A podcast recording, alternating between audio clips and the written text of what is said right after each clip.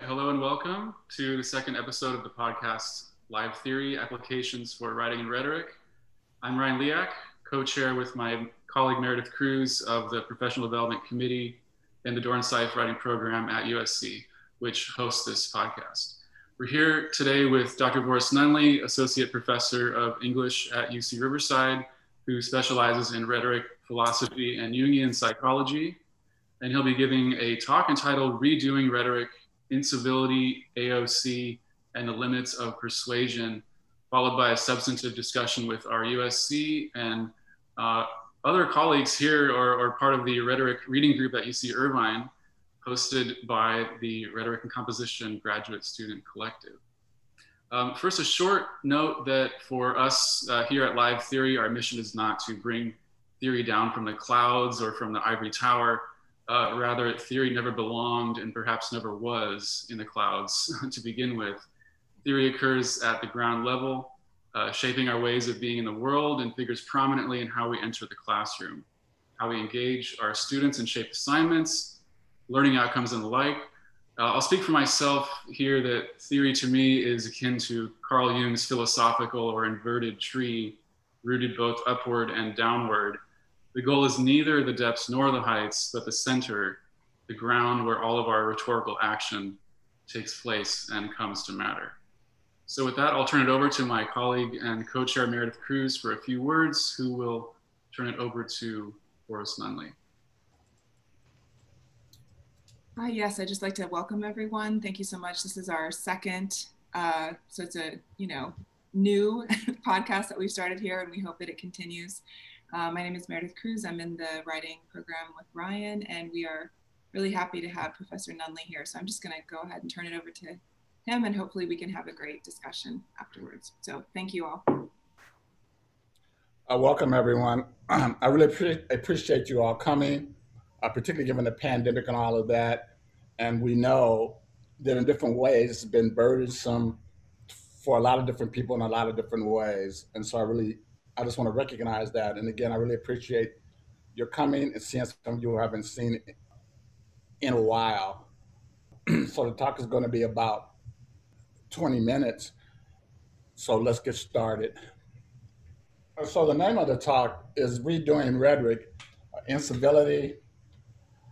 Uh, Alexandria Ocasio-Cortez, who was referred to lovingly as AOC, and the limits of persuasion and as you can see, I have a question mark there. So I'm not interested in totally getting rid of persuasion. I think it's useful. But a couple of events occurred in terms of my reading that made me think I had to take think about reading more broadly. One is that I read Veit Erlmann's book, Reason and Resonance. It's a called it's a history of modern aurality, A-U-R-A-L-I-T-Y and he talks about, and this is like a 500 page book, it's like a Torah almost, it's so big. But he talks about how hearing has been relegated as a second sense. It's somehow less rational and less uh, modern than the first sense sight. So this whole book then is about not degrading reason, but to talk about how reason and resonance the ear is connected. And so for me, that's important, right? Because it makes me think of rhetoric and rhetorical listening and how we can listen differently, uh, particularly given, uh, as uh, Michiko Kakutani points out in The Death of Truth, with these different knowledge silos that folks just can't hear or listen to one another. They seem to be incapable of doing it. Then secondly, I was reading this book in black, uh, actually a review by Joshua Myers, and he was talking about the importance of Black life, et cetera, et cetera. And what he ended with was this notion of take time to listen to the vibrations of blues, jazz, and hip hop. So this invitation then is not about content as much as as sound, right? In terms of sound studies and tone and that sort of thing. So maybe begin to think about how I could think through rhetoric a little bit differently. So what I want to do want to do is use Alexandra Ocasio Cortez and her encounter with Ted Yoho on the uh, Capitol steps, actually, and use that as a way to think about issues of civility, about what it means uh, to think about tropes, think about affect, and what that means in a in a classroom in in in a neoliberal university. Alexandria Ocasio Cortez is a progressive. She, her her campaign was amazing. I'm sure, as many of you know, she actually ran 80 percent of her campaign behind a bar, right, with a paper bag. So she's really kind of earned her her way up. She's for um, not only for the reform of police, but for its abolition. She's for the abolition of the immigration service. She's pushing green life, that sort of thing. So she's really making her way and causing some ruffles for some people in the Congress. So what I'll do is talk about what happened. And so I'm not, I'll give you the short version because many of you are familiar with it. During the a discussion, AOC talked about how the crime and the violence in the area was due to poverty. And that's hardly like some a new assertion. But some folks really took umbrage at that. So she's walking up the Capitol steps, and the senator, uh, the representative sees her. According to two reports, uh, one by David Remnick of the New Yorker, and the other by Rebecca Traister, said that he called her, he said, You're crazy. You don't know what you're talking about. He called her an effing, the B word, and just tried to humiliate her. When she walked away and called him rude, he came up to her again and called her uh, the B word. Now, this is interesting in terms of doing theory, right? Because actually, I wanted to use another title because she actually embraced the B word and said, Yeah, I am a bitch, so what? But my own like rhetorical terrain was getting in the way of even how I received it because I know that's what I wanted to do around three. So I'm actually like doing theory, but not doing exactly the theory I wanted to do in my performance. So that's what I kind of want to set up, and we can talk more about what else went on. He apologized, but it was a it was a bogus apology. Um, we'll talk about that later. Uh, but he refused to mention her name, right? So this is kind of silencing that's been going on for you know, centuries around women and their voices and how that gets connected to domestic violence. So it really resonated in a larger way than just an insult of one person. Why rhetoric and not philosophy? I'm doing this for Orion as well as everyone else because Brian and I have all these discussions about philosophy. And borrowing from uh, E.J. Corbett, right? My position, and that's why I love this notion of doing theory. Well, he argued that rhetorical criticism is not interested in what texts are. Rhetorical criticism is interested in what texts do, right? So I'm interested in what tropes do. And one of the reasons I'm really interested is because you read newspapers, you read books, you read scholarly journals, and folks deploy the term trope with a, a, in a plethora of different ways and really define what it means other than it's a turning, right? Or it's a metaphor. And different theorists, of course, talk about the various kinds of metaphors, that sort of thing. Kenneth Burke does it, and quite a few other people have done it. But that doesn't seem to me to capture what tropes do in the culture. So what I want to do is I'm going to offer you a definition of trope, and then as we talk, we can like hone it, get rid of it, or whatever. But it's kind of a placeholder. Uh, but I did think a lot about it, and you can see here why uh, I think rhetoric is not important. I mean, why rhetoric is important because, as Hortense Spiller points out, as I have to remind my critical theory colleagues here all the time, sticks and bricks may break our bones, but words and images will certainly kill us. Hmm. Uh, and so I, that makes rhetoric and images important, right? Even on the even on the level of of, of our uh, uh, neurology, they talk about how meta narratives, scientists talk about how meta narratives actually reshape our brains in certain kind of ways. And for me, it's not the notion of there's a rhetorical being. What I would argue is that being is indeed rhetorical. Why talk about this particular woman? Well, because I'm not just talking about her right? If you look at this quote, it's what Rebecca Solnit refers to, right, as mansplaining. She even has a book about what men explain to me. So here it's kind of it's representative of, of that. That's an excellent suggestion, Miss Triggs. Perhaps one of the men here can make it. And the reason why I want to make that gesture is that it's easy to get Senator uh, Yoho and, and, and Trump and others and say, well, they're just outliers. But what she makes clear is that this kind of thing happens all the time with educated men, with working class men. It's prevalent. And she said that all women understand that.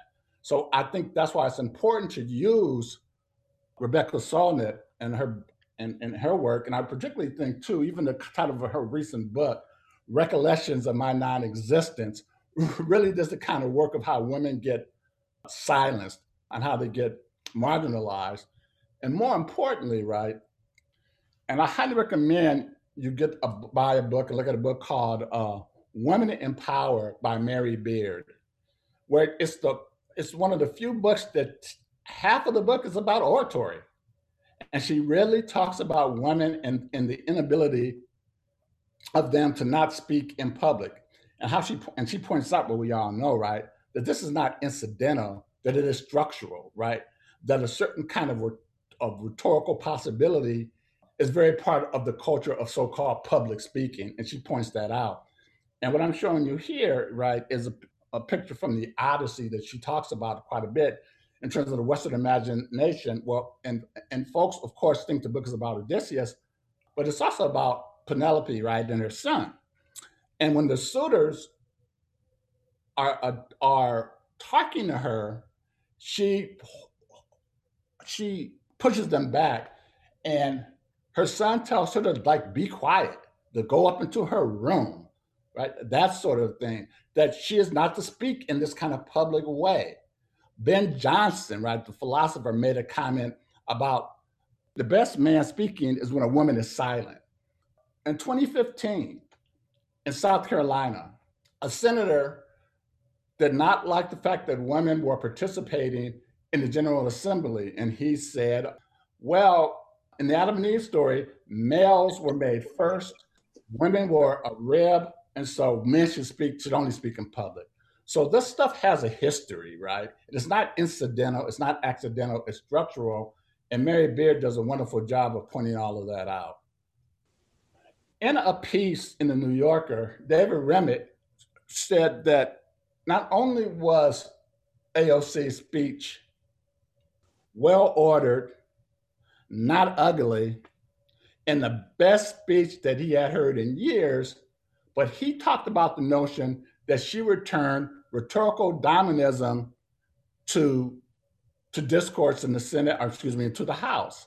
And here, what I think is what dynamism is important, right? And again, it intersects with Ryan's issues in quantum physics because this notion of rhetorical dynamism talks about tropes, it talks about rhetoric, but in terms of energy and force and movement and figure. And quantum physics, and of course, affect theory allows us to understand tropes in that way. So for me, this, this notion of rhetorical dynamism is very, very important. My thinking about this is informed in a way by a dissertation that was published in 2020 by Joshua M. Ray, and it's called The Fiery Furnaces of Hell, Rhetorical Dynamism in Youngstown, Ohio, right? And here he talks about four notions of rhetorical dynamism that wasn't useful, useful to me, but the fact that Remnick brought it up he brought it up. And I noticed in Rhetoric and Technology, there's an article, there's two or three articles on rhetorical dynamism. So for me, this notion of dynamism is important because it allows me to talk about tropes in a different sort of way. Now here's my definition of trope. So you can look at it and then it's really packed, unpacked, but it was worse. But I actually like what it's attempting to do around tropes and what tropes do in the in, in society, what it, what they do in the world. Tropes, to talk about tropes as turning just doesn't get it. I'm even more provocative. When the uh, the congressman saw AOC, he didn't see her, he saw a trope. And he responded to a trope because tropes like that, it, they erase, uh, they deprivilege the personal. I even wrote a piece on a professor who was a friend of mine and he'd been working with these two people at college, you know, for several years, and they met him outside at a gathering, and they didn't know who he was until he went up to him and said, "Hey, I'm so and so." So again, I think this notion of the trope and the work that it does, and the notion of intensities and embodiment between and through bodies is important in that way. So we could talk more about that. Uh, again, I actually want us to talk about it and see why you think it works or why you think it doesn't work, et cetera, et cetera. Right? Civility. For a few years, I was thinking we should get rid of civility, but you know, with our current president, I don't know about that. So I have to rethink. but certainly the way we think about civility is important. So what I have here are different ways to think about civility. And what Rebecca Traister argues is that poisonous male incivility is part and parcel of being acceptable. So when Donald Trump and Senator Yoho behave the way they do, they get dismissed because of their politics, not because of their incivility. So what I'm trying to do here is denaturalize the notion of civility, put it in a place, and, and then kind of discuss that. I think how this works out in the world is, well, not how I, I don't think it, it works out in the world in this way. This is an example. The architect Fred Gehry wanted to build a museum of tolerance between Jerusalem and Palestine. And it and at first it was a go, but he had to give up the project. Why? Because in Hebrew, the notion of tolerance addresses the question of tolerant for whom, where. So this notion of tolerance was denaturalized. So what I want to do here is denaturalize the notion of civility because, as Jane Goodall says, it doesn't take much to be a difficult woman. That's why there's so many of them. Now, I did this purposely. This is dark matter. And this notion of dark matter that's really popular in, um, in quantum physics and physics, what I what, the reason I want to use that term is it allows us me to talk about patriarchy and how it's invisible in its function until there's a crisis, right? So, like with dark matter, it's just about everyone. We can't even see it until uh, we know it exists because of the affect and effect it has on subjects we can directly observe, like what happened with AOC, what happened with Hillary Clinton, that sort of stuff that rate that makes what seems to be neutral emerge and, get, and percolate and then makes it obvious that there's this dark matter of patriarchy that's if it's not everywhere it's it's fundamental to how we think about public space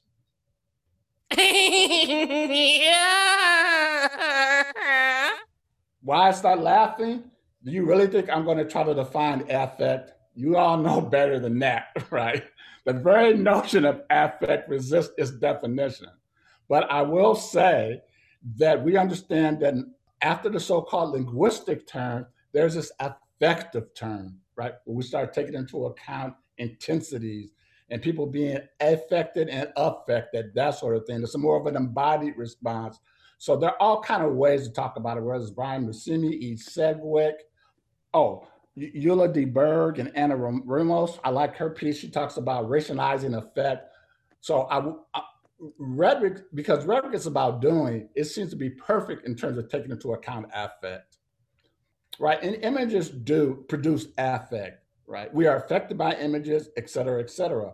And so I wanted to share this because again, it's there are a couple of tropes here, and that trope does work, and how it does work depends on a particular audience. But to but it has to be read as a trope that does particular kind of work in a way that thinking about thinking about it as a turning. I mean, for me, that only works when you think about it in terms of biology, because at least there you have the flower of the plant turning and responding to energy. So that's why I wanted to, to share that. In the classroom, right, how do we think about affect? Well, of course, we all know well, in neoliberalism, it's all about efficiency. And affect gets suppressed, right, in certain kinds of ways. But that suppression work it precedes right certain kind of bodies right it's visceral uh, by the assignments we hand out so for me multimodal composition helps because for example my students come into class they think they're going to write on their computers and i give them a box a sh- and i tell them to get a shoebox and i want you to write about the shoebox then later on i have them write about why the shoebox and what it does in their life after that, I hand them out. They think they're going to write on uh, 8 by 11 paper, and I give them a 3 by 5 card. And you, it's palpable, right, that the politics of this becomes more visceral, uh, measurable, not measurable, more visceral, more palpable that sort of thing. So there's really a kind of shift there. And so clashing terministic screens, of course, I'm borrowing that from uh, from Burke, but I'm calling it a pedagogy of dis- discomfort. And that's just simple. If we go all the way back to Plato and the allegory of the cave, he makes it very clear, right? That folks learn when they get shocked, right? It is not comfortable. Pedagogy works as a discomfort, or as uh, Paulo Freire says, and as Ice Cube says, it's about unlearning. So I think multimodal composition allows me, when I don't have a really big class, to address issues of neoliberal affect, et cetera, et cetera.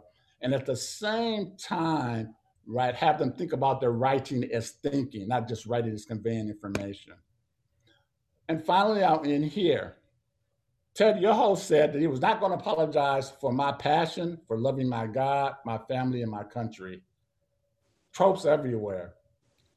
And AOC said, Alexandria Cortez said, Yeah, but bitches get things done. So when he said that, that was her response, right? And so what I, was in terms of Trump, but in terms of tropes, while he was giving a speech, former President Clinton said that the United States, right, is, is a place. America is a trope. And so he made that distinction in terms of the power of tropes and how we need to read and, and, and, and, this whole notion, I thought it was just wonderfully compact way of thinking about the kind of work that tropes do. So I'll end with that and we can have a discussion. Thanks for listening. Excellent. Well, thank you very much. And we've got a good audience here from both uh, USC and UC Irvine, so we'll open it up for any uh, questions you might have. I was wondering to get things started, you mentioned reason and resonance in the beginning, and this is something that we've talked a lot about. Um, Vorris was my dissertation chair, so um, I know well kind of our way around reason and resonance, but why, I mean, why do you think this notion of, of resonance, which taps into the German, I think, right, soon or, or vibration, um, why does that historically get pushed aside when we're talking about rhetoric and politics? And I mean, why is that significant for, for you, especially right now? Well, think about raising moms. Uh, depending on what you read, women during the pandemic are three times more likely to protest than men. Then you have Black Lives Matter and what's going on around that. And oftentimes, when people talk about in terms of their critique, they'll try to avoid their politics by talking about tone, right? Uh, containing certain bodies around issues of tone. And what I like about resonance is that we, and we all know this here, I'm not saying anything that's new, but supported with a, a, kind of different theory in terms of the notion that truth re- resonates, right? It has these, if we think about it in terms of affect theory, right? there there are these pre-symbolic conditions uh, in field theory, excuse me, in sociology, this whole notion of a field that pre-exists the folks who occupy this field and actually influences them in, in a way that's like both inhabit the other. So I think that we have to think of another way, an additional way that persuasion is, to me, persuasion is necessary, but it's inefficient, insufficient to take into account how change occurs. Black Lives Matter and Raging Moms aren't interested in persuading, they're interested in having a certain affect in the world that they think will help them get taken into account in a certain way. So I don't think persuasion covers that. And, um, and so when Myers writes about, and he's not the only one, I mean, Christina Sharpe's in Black Studies uh, talks about the notion of doing uh, wake work, and it has a lot to do with sounds and embodiment and that sort of thing. So that's why I think uh, it's important, right? So, for example, Thomas Rickert's work around ambient rhetoric, it has some problems. But what I do like about it is this notion of taking into account all these different influences on the on a rhetorical performance, right? That that pre-exist intentionality. I think when uh, uh, Diane Davis talks about um, responsibility, right? The ability to respond, right? This it's it's it's an obligation. I just think that trying to take more into account into the rhetorical situation is productive. I'll follow up on that just a little bit. Sure. Yeah. Uh, Vorris, could you uh, put up your definition of trope again? no. yeah, I'll put it up. Just a second. Let me see. I was I was thinking. I know Steve, in your book Rhetorical Power, I think you talked about trying to take as many conditions into account, right, in the rhetorical kind of uh, process. Not that you can ever fully determine or calculate, but to take as much into account, right, as, as, as humanly possible. Right, and I think that I think that's what Vorris is is is trying to do. Um, and what I'm interested in in discussing before asking a question is just trying to understand. It seems to me the strategy that you're using, Vorris, is to uh, take some traditional rhetorical terms and redefine them.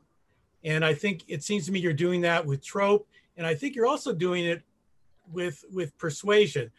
Um, and so I, I, was wondering if we could just just uh, discuss that in a little bit more a little bit more detail. Okay. Okay. So um, your definition emits and uh, tropes emit and exchange dense concentrations of pre-subjective, experiential, and representational energy. And mm-hmm. I also noted that at the end of it, uh, often negating the effect of discernment. And then the examples you were giving were were um, were let's say uh, tropes with a, a, a negative valence, uh, tropes that that that um, constrain thinking or um, or um, have politically negative uh, effects. So I just want to make sure that I understand what are you opposing to tropes? What what what are what are not tropes? I think that that's a good question. And I, I want to think more about that. Yeah. I guess for me,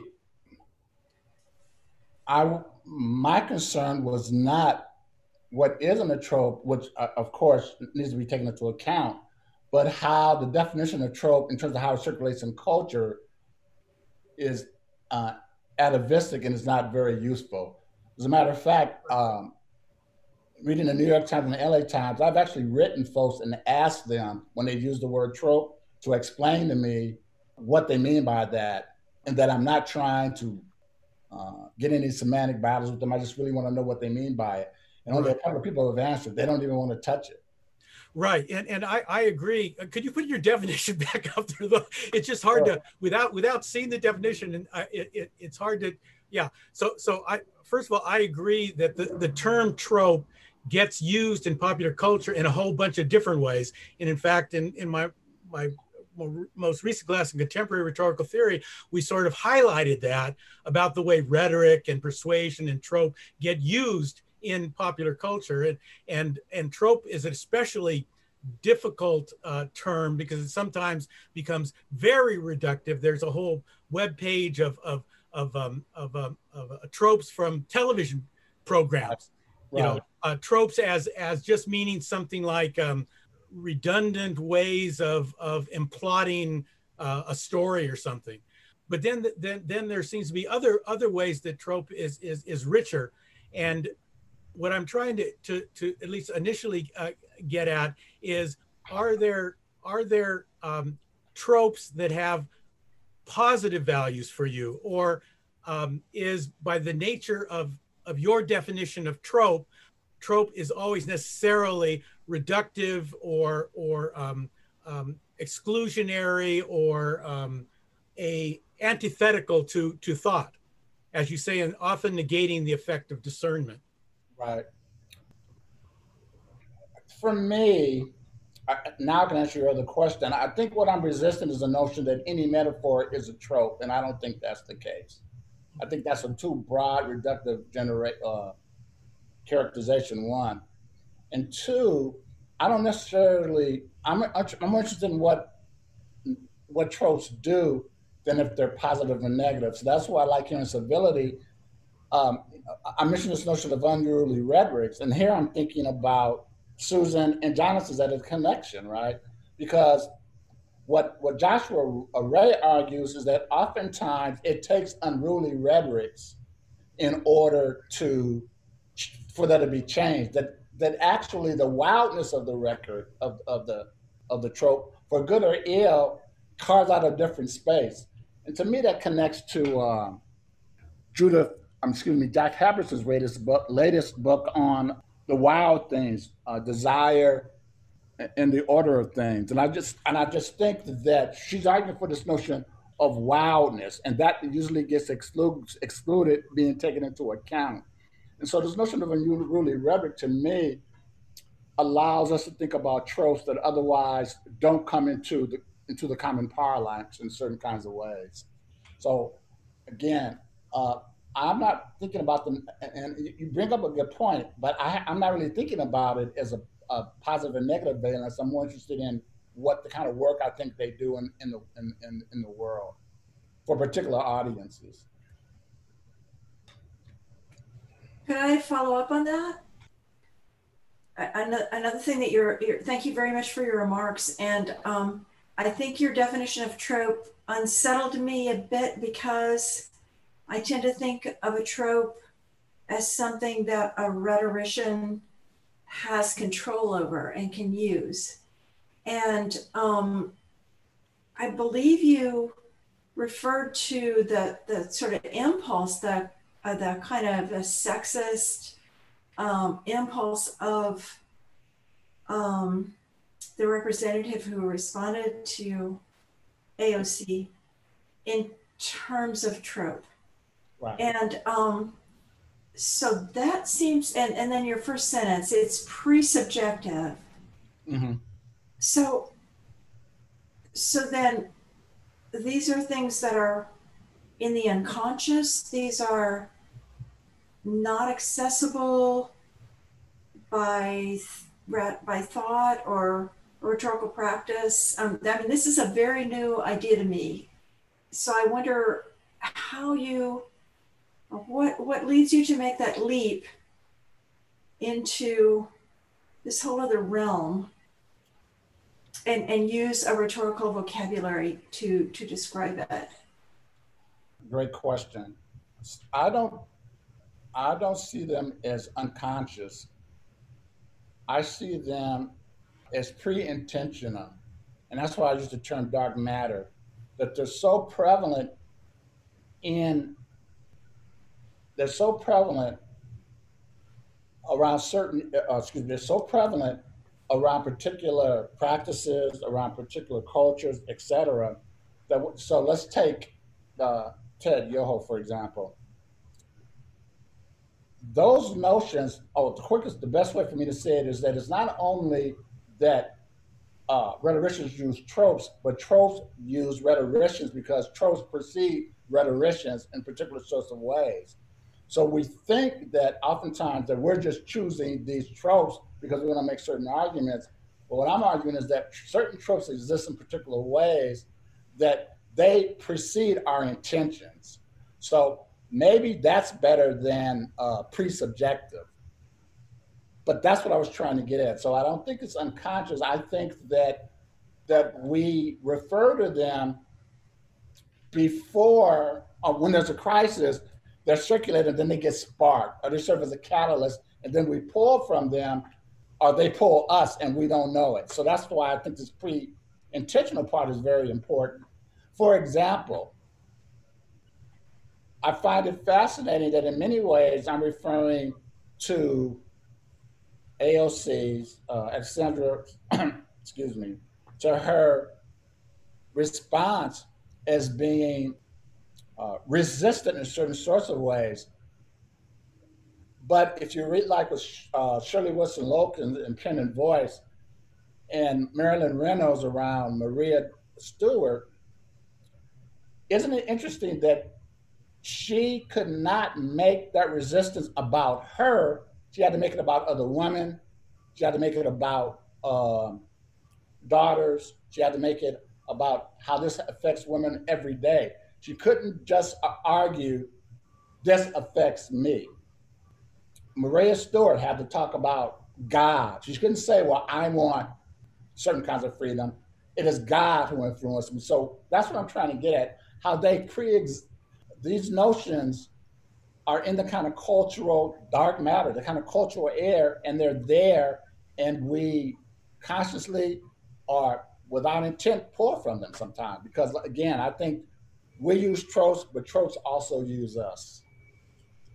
I mean, do you think that that, although you said it may not be unconscious, I mean, I'm thinking with your work, right, with Carl Jung, I mean, if that would be kind of a collective unconscious notion that there are certain, even if, if archetypes, for instance, figure as tropes in, in some way or certain kind of cultural um, symbols or images that in, in a way were created by rhetors, right, rhetoricians at some point in time, mm-hmm. but that uh, pre-exist, for instance, all of us that, that are part of this collective right. conscious. So in a sense, it, it goes both ways, right? You have rhetoricians, you have individual people creating images, creating, um, you know, whatever it might be, and that and that those get passed along often and get have effects in a very unconscious way, similar to, I think, Bender and Wellbery's book, right, The Ends of Rhetoric, when they introduced that term rhetoricality. Um, not that it's not that it it it isn't related to individual rhetoricians, but it's beyond the control um, of the individual uh, rhetor. And that's kind of gets into, I think maybe the Laurie Gries, right, who who was part, who came to the UC Irvine rhetoric talk and, and talked about the Obama, Obama Hope image, uh, which did have an original uh, origin but then from from an individual person taking a picture, you know, taking a photograph and then and then doing artwork and so on. But then it gets taken up and kind of explodes in all kinds of unpredictable ways that circulate um, in, in very indeterminate and have, have indeterminate effects. And that's the kind of gets in a little bit of that dark matter discussion where you're, you're seeing it in terms of what it's doing, in terms of its effects getting taken up in different ways. So it seems like your notion of trope kind of encompasses um, that broader sense of rhetoricality of, of rhetoric being beyond individual uh, control or manipulation, right? Or pers- and that gets into going beyond persuasion or the limits of persuasion, perhaps. That makes sense to me. And again, you folks are really giving me some great, useful feedback.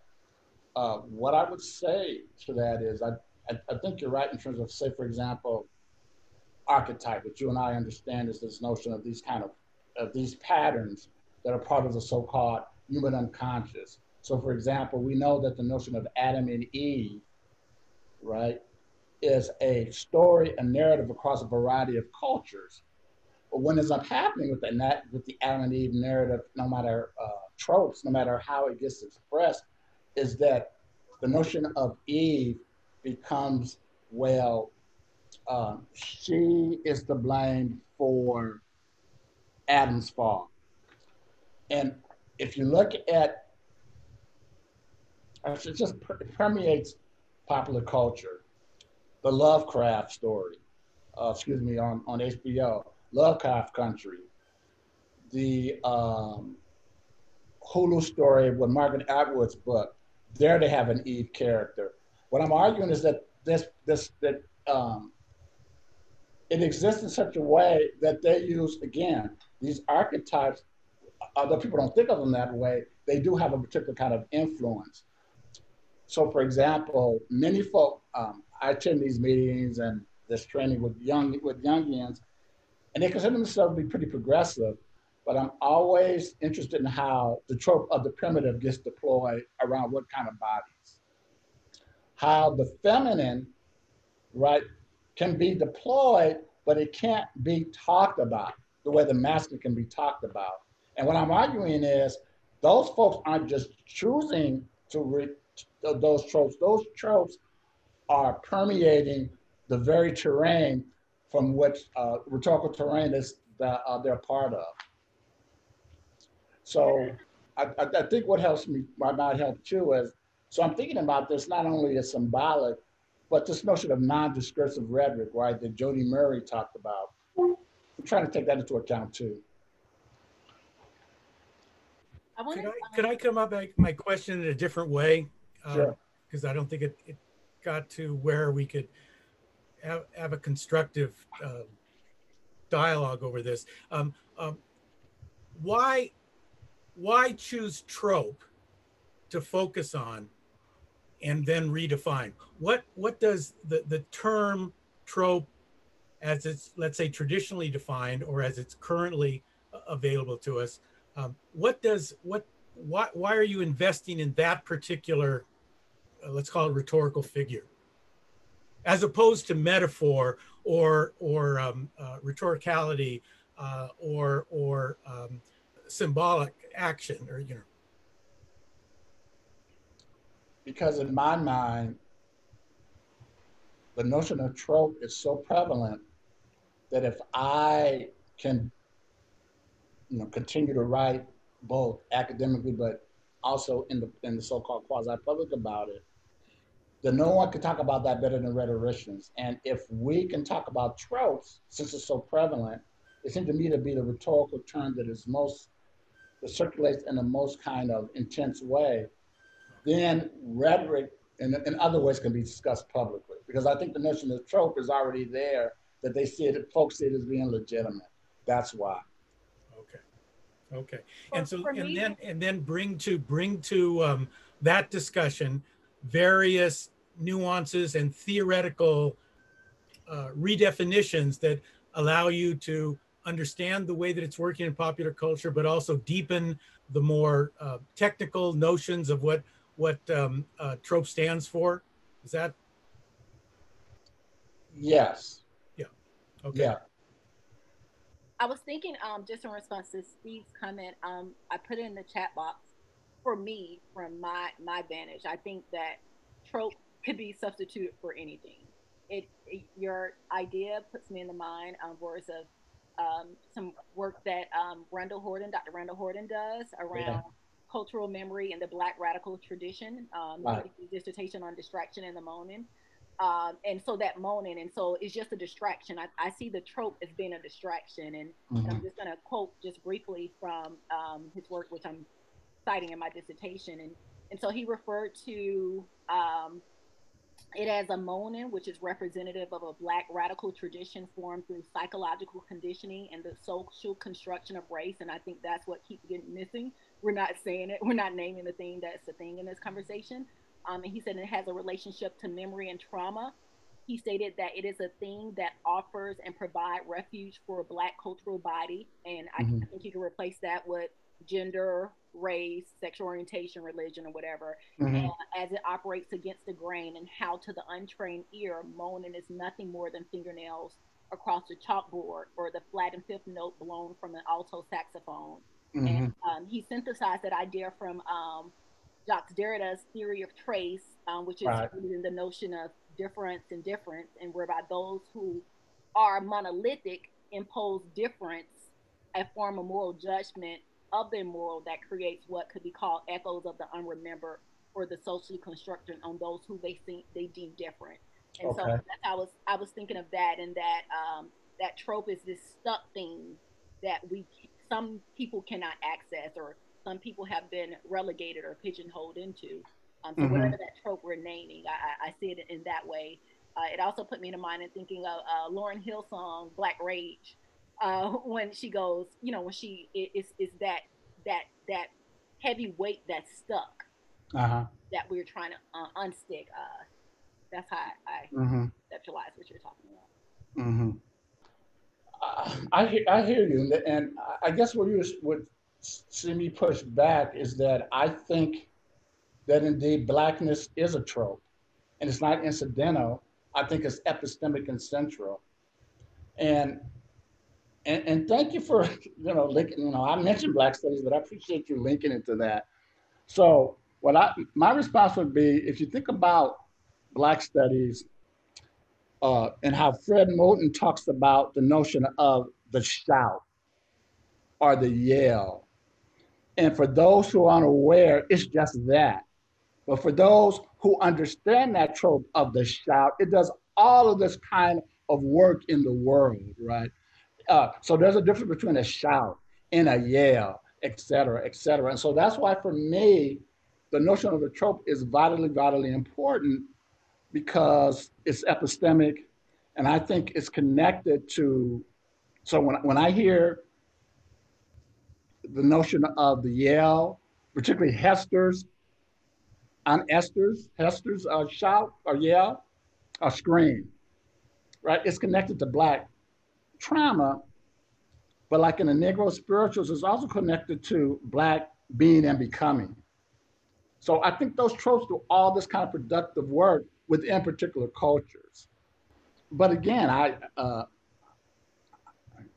you and, and, and this notion that, you know, Steve asked me about um, what isn't a trope and Susan expressing their discomfort and, and, and I mean, this is working, so I appreciate that. But so that, that would be my response of, about around the importance of, of tropes. I noticed, for example, like Saidiya Hartman, uh, my colleagues, they will quote her backwards and forwards, but none of them will talk about what she says about rhetoric in the sapphire trope, right? So that's why I think it's worth revitalizing. Does that, does that make sense, Janice? Yeah, it, it definitely does. I, and and I, I, I came, um, I'm working on my dissertation right now in the mm. education. Uh, hopefully I'll finish soon one day, one day. but um, I'm I'm focusing my work. Um, I'm in the education program, and so okay. I'm doing the education, um, teacher education in multicultural societies. But I'm focusing mine on tracing. I'm doing around textual lineage in five generations in my family, mm-hmm. exploring. Uh, and so the work from textual lineage come from Alfred Tatum's idea around those stories that shape who we are, those stories we're exposed to. What name was that again? I'm sorry. Um, Alfred Tatum. Okay. Alfred Tatum. Um, and so it's textual lineage. I'm trying to grab it while I'm here. He does it with black males, but it's called Reading for the Lives, and it calls Rebuilding the Textual Lineage of African American adolescent males. But I decided it centered around exploring the textual lineage in my family, the history, those stories that are central to shaping our identity and who we came, I in, individual, um, individual and collective. And right. so, as I start to un, unravel unravel my textual lineage, um, Maya Angelou's Phenomenal Woman is a center to my uh, textual lineage. Uh, Alice Walker's Everyday Women is cent- central to my textual lineage. And so when I start looking at the text, women are at the heart and the center of my stories. And I think about in terms of that individual and collective story that's told from my family and the role of women and how women shape my family and men don't have a strong presence. And I'm from the South. I'm from Georgia, so you have uh, you know, yeah, yeah. So you you have that, and so I started to untangle like you know with within Phenomenal Woman, Pretty Women Wonder my where my secret lies. You know these women, you know they're talking about her. Then and the the mother and the two sisters and um, Alice Walker's piece, looking at that where it's this combativeness and it's that that cultural trauma that you know um, and and um, DeGruy work post traumatic slave syndrome, like it all connects back into how we carry it, you know, generation after generation, whatever trauma, whether it's related to gender, race, class, religion. Um, so yeah, and so I, I, I, was just connecting all of those pieces together and think about your work and your your idea around this trope, and I was thinking about the black woman trope. Yeah, and there you go, right? Um, I think what may be helpful to you is have uh, Saidiya Hartman's uh, Wayward Lives. Have you read that? Go ahead and jump in, Meredith. that would I think that would be a wonderful. It's on the list. Meredith got it for me. I just haven't started. yeah. Wonderful book dealing with that kind of what, what you're trying to address, right? Uh, we need to wrap up. I know Meredith has another meeting, right? Um, so she will take off. But thanks for joining us, Meredith. Um, thanks, Meredith. I appreciate it. And I just wanted to um, end, if we could, on your notion of multimodal composition. And I really like this pedagogy of discomfort because that's something that I engage all the time. And in terms of get, you know, I think especially in teaching writing, you know, I'm talking with my students on uh, about Aristotle's rhetoric, you know, and how he just, it, it, to, to, me, you know, you read you read Aristotle's rhetoric, and it really feels like um, you start with this rhetoric, which is part of this dialectical process, and it gets taken up in the writing classroom as you know you have a conviction, you have an idea, you have a, an argument that you pick that you believe strongly in, and then you use the genre of the argumentative paper to confirm that conviction. And I always try to get my students to back up, you know, prior to the point where you have a conviction or prior to the point where you um, attempt to confirm it, to look at, well, how did, how did you come to affirm that in, in the first place? And to mm-hmm. make them uncomfortable with um, their own argument, their own their own idea, you know, ideologies and that sort of thing. So is that something I think that that, that speaks to your pedagogy of discomfort? Um, and I'm just interested to hear a little, little bit more about that and, and, kind of what what the result is. I guess uh, how do students kind of take it? Um, thanks for that question. It's it's it's difficult initially because the, all of these expectations about what writing is about and what should occur in a writing class is exactly what gets in the way of writing, I think. Right. And so by approach, by and again, and you know, you and I talk all the time, and it's like I don't want to quote Aristotle much, but it's like this notion of the allegory of the cave and unlearning and the shock of unlearning, right, does a particular kind of it gets away from kind of a masculine notion of knowledge creation being like stacked on top of et cetera, et cetera. And when that happens, it works both ways. It's not only that the students have to grasp discomfort, but so do I. And often, so when I think about like virtue signaling, or when the students, what's the term I'm looking for when the students may be offended by something? Uh, what's the term I'm looking for? And they let you know. Oh, like triggered? Triggered, thank you. I had to really come to grips with the fact that oftentimes I was projecting my discomfort upon, onto them. So if I'm going to teach that way, it's going to be a little dangerous for me, right? So, for example, we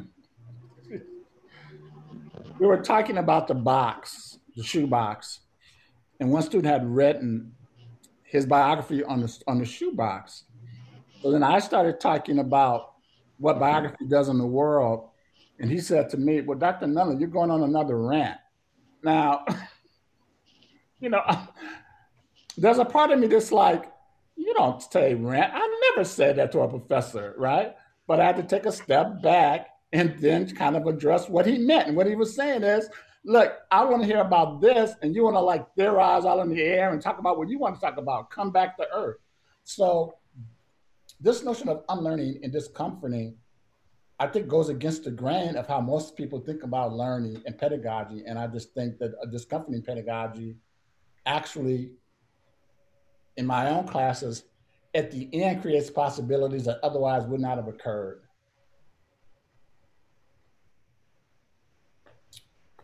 Excellent. Well, thank you um, very much we'll end our second podcast of Live Theory here. Um, and a special thanks to Vorris Nunley for sharing his work with us. We wish you well in uncertain times and hope this discussion has been productive for navigating the manifold precarity that confronts us. And we'll be back in spring 2021 for several more episodes. So until then.